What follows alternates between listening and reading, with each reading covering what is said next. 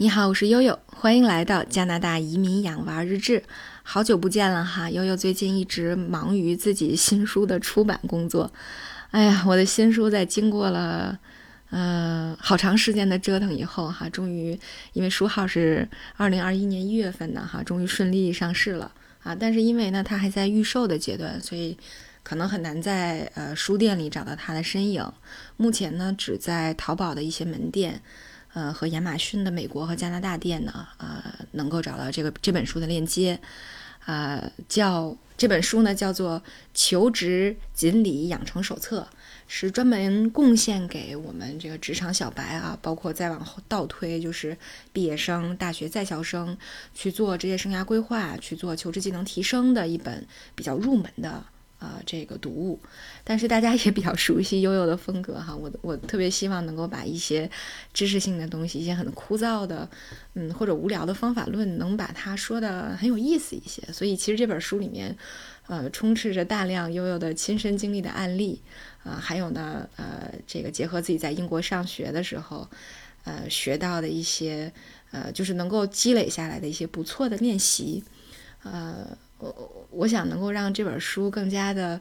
呃，具备可读性。那同时在读完之后呢，大家都能够有一些收获。也许在过了很多年以后，你可能不再记得这本书里面，呃，某一个观点或者某一个方法，但是你会突然想起来里面讲的一段故事，呃，还能够带给你很多的这个职业生涯方面的一些哲思和启发。哎，我想这就够了。呃，所以希望这个通过这本书吧，每一个。呃，这个小白都能够成为职场锦鲤哈，都能够在呃疫情这样特殊的时期，这样非常艰难的一个求职的阶段，呃，能够收获属于自己心仪的这种 offer 和工作。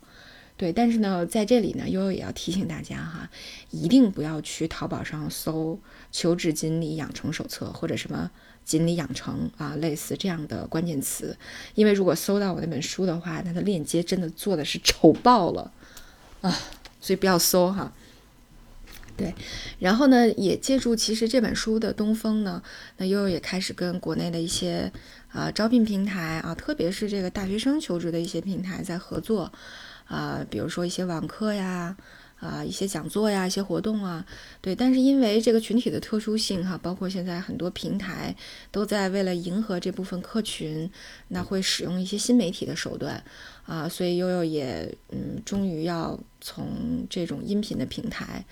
转向这个视频平台了，所以在 今年的年初会做这样的一个转型。我记得在之前呢，有一些听友呃总是鼓励我说。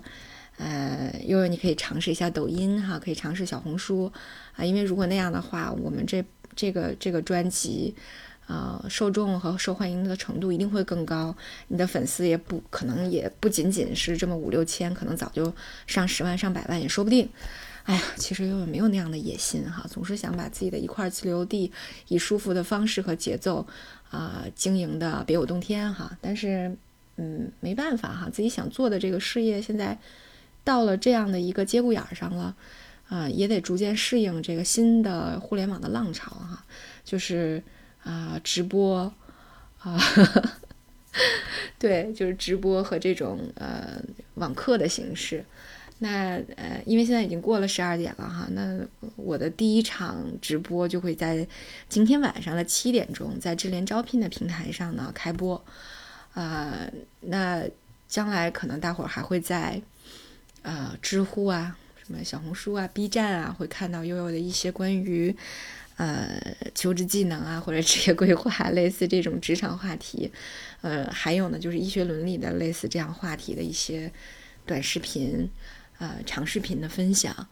呃，大家轻拍哈啊，也可以在我们这个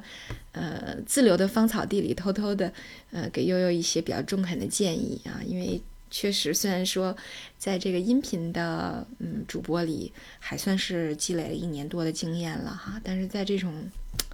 短视频和这种真正的直播间里，我还是完全没有经验的一个新人。哎，好吧，哎，感觉压力还是蛮大的啊。那那那说回来，今天的主题哈，因为今天的直播的主题呢是加班啊，因为现在九五后的小朋友们找工作。就很介意说，哎，这个企业会不会加班哈？特别是，呃，最近发生的一些比如说啊，PDD 的这个啊员工，呃，这种加班后暴毙的，还有就是有一些 IT 工程师，三十九岁就因为身体原因住养老院哈，因为加班太多。对，所以其实这是最近这么一两周比较火爆的一个职场上的一个呃特别八卦的一个字眼儿。啊，然后他们就给悠悠留了一个作业，说啊，我们今天就来讨论一下这个加班的问题。对，然后正好呢，今天悠悠在参加以前啊我老师的这个呃留学的那个微信群的讲座的时候，就就就今天是一个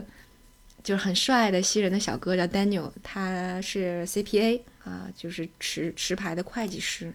那已经在。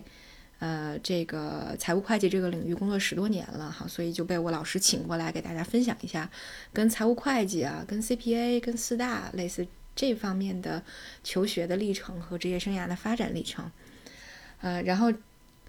这个讲座后来慢慢就跑偏了，为什么呢？因为悠悠问了一个问题哈。嗯，其实悠悠也知道，就是除了 IT 行业哈，财务会计这个这个这个职呃这个这个职业本身呢，就是加班的一个重灾区。所以悠悠在嗯他讲完了主要观点之后呢，就问了一个问题，说那加拿大的呃 CPA 相关的岗位，或者说这个会计师啊，财务会计会不会加班啊？大概这个强度是什么样的？于是你就听到那个丹尼尔一声长叹，然后就开始讲他加班的这个事儿。确实，然后慢慢的这个画风就跑偏了哈，然后就从呃留学啊，从这个职业生涯变成了加班儿，呃，也也极大的丰富了悠悠的观点哈。对，然后他是说这样，他说其实呃在加拿大这个事儿还挺 tricky 的，因为呃因为。其实 CPA 或者说财务会计这个岗位呢，它是不受劳动法保护的，也就是说，呃，如果加班的话，你是没，就是老板没有义务啊，非要支付你加班工资哈。尽管很多企业都会支付，但是也完全看老板的心情、人品，还有你们之间的私交，可能甚至是这样子，呃，所以嗯，他最早是在一个媒体，然后后来呢是在一个航空航天的公司，哎。天呐，难道是马斯克的公司吗？然后现在呢是在一个金融机构，啊，还好，他说基本上他倒是都有加班工资，但是确实有的时候强度会很大。呃，像安大略的正常的这个劳动法规定不能超过一周不能超过四十四个小时，他说他们基本上的常态是每周五十个小时，然后呢在呃这个呃最紧张的时候，比如有项目来的时候呢。加班差不多是在六十到八十个小时一周，哎，我算了算，那那其实这个量也达到了我们国内的这个九九六哈，就让悠悠还挺诧异的，因为我觉得我我接触到的我接触到的大部分的西人哈都都不加班。我还记得原来我在英国留学的时候，我们我们门口有一个。呃，排水渠坏了，然后那个工人挖了一个差不多一米一米五五左右的一个小沟，然后就这么一个工程呢，干了三个月。然后我每天下午都看见他开着他的那个迷你的小挖土机，然后到下午三点多的时候再喝咖啡或者喝下午茶，啊，根本那那四点四点半以后呢是看不到人影的哈。所以我在我的印象里就是，嗯。所有的服务业哈，一谈到加班，都会跟你先说啊，加班工资是多少，谈好了再加班。所以我就没有想到，居然 CPA 或者说财务会计这个岗位是一个能够贡献自己，呃，超额业绩哈，这个呃必须呃贡献自己超额业绩的这种职业。后来我们就调侃说，那是不是因为？啊，财务会计这个呃，这个这个职业确实在加拿大属于高薪呢，啊，当然这也是呃可以理解的哈。他说他举了个例子，他说像这个加拿大的这个四大啊四大会计师事务所，那如果你没有 CPA 的牌照，还没有考下来，你是一个刚毕业的，呃这个专业的呃这个小白，那你的这个收入差不多是在五万到五万五加币一年。那如果你两三年以后考到了牌照，啊，那么这个薪水呢会啊增加到六万到六万五，那么后面会根据不同的企业，那你晋升的速度、晋升的岗位，呃所处的行业，那呃这个薪水就很难讲有一个所谓的什么平均水平了哈，所以他只讲了一个代表性的，再加上说确实他的这个福利呃，包括比如说上班可以去按摩呀、啊马杀鸡呀，然后还家全家都会享受一些这个医疗保险的服务等等哈。这所以整个的这个 total 的 salary package 就是整体的这薪酬包还是非常诱人的。所以这也从某种层面上解释了为什么呃这个可以随便加班使劲用呢？他也挺无奈的。他说：“但是呃，他说我可以给你贡献几个观点。他说我认为。”嗯，在我的职业生涯里面，加班也不是完全无意义的哈。首先，呃，没有人喜欢加班，这点是肯定的。但是你要从中看出来，它也有它的价值，特别是对于我们这个呃职业来说，那可能最初的小白能够接触到的就是一些特别简单的数据处理的工作。那可能你去加班也是这种特别简单的数据处理的工作。他说，所以在那个时候呢，我就会想说，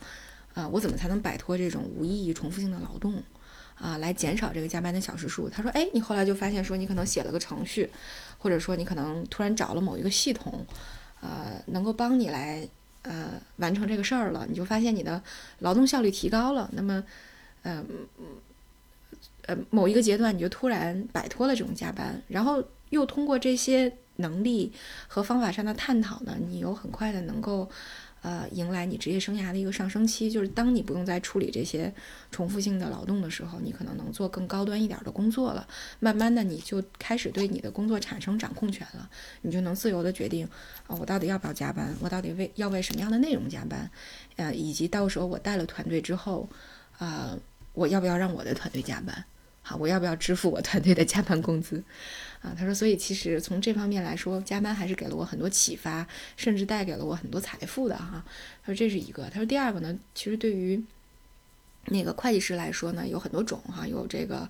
呃管理类的会计，有给政府做做这种核算的会计，那也有在金融机构做财务，就是做真正这个财务和金融分析的会计。他说，其实有很多门类，那对于我们这个职业发展呢，将来也会是一个 open ending，就是一个开放式的结局。他说：“我现在就在筹划，说我到底要向什么方向去转型。”他说：“我比较喜欢就是做这个 budget 和 planning 的啊呃这个 accountant，就是所谓的啊预算和这个啊这叫什么呃规划计划类的这种呃会计师的角色。所以更多的可能将来是想为一些企业提供一些呃财务会计方面的一些咨询服务。那这样的话呢，呃。”我就会比较适应，说我为了在中年甚至更更大一点年龄去转型的时候，我肯定要为此付出更多的时间。就像我回到了我当时还在职业生涯起点的时候，所以我我觉得那个时候可能对于我的心态来说是很容易摆正的，因为我知道我加班是为了什么，呃，以及我我多长时间啊摆脱它就不算失败。对他，他当他说到这个的时候，我就觉得挺有意思的哈。因为前日子，嗯，有有一个朋友他吐槽，他说他在筛这个今年呃社会招聘的候选人简历，呃，然后其中有一个呃应聘工程师职位的简历，他说你知道这个人多大岁数吗？我说不知道。他说这个人已经五十四岁了，还在应聘工程师这么基础的工作，说要不然就是转型，要不然真的就是这么多年。加班也没有给他带来任何，呃，这个个人财富上，就是个人职业技能财富上的积累，所以你会发现，哎呀，嗯，我如果到了这个岁数，还在找这种基础的工作，还要去加班，真的是，呃，对于很多人来说，可能真的不是你职业生涯的一个一个正常的，呃，或者说一个正常上升的这么一个一个态势。他说，所以就是因为这样的 happy ending，我可以。呃，理性的去处理，呃，我转型期间的加班，我可以接受它，我也知道怎么掌控它，哎，所以我觉得他提供的这两个观点还蛮好的哈，就是特别符合我们八零后的观点，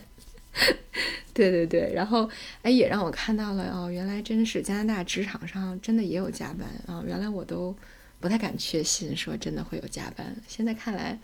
嗯，也挺好的哈，因为其实嗯。就是每个国家、每个行业、每个企业在不同的发展阶段，可能真的，嗯，有些爆发式的增长是需要它的这个个体，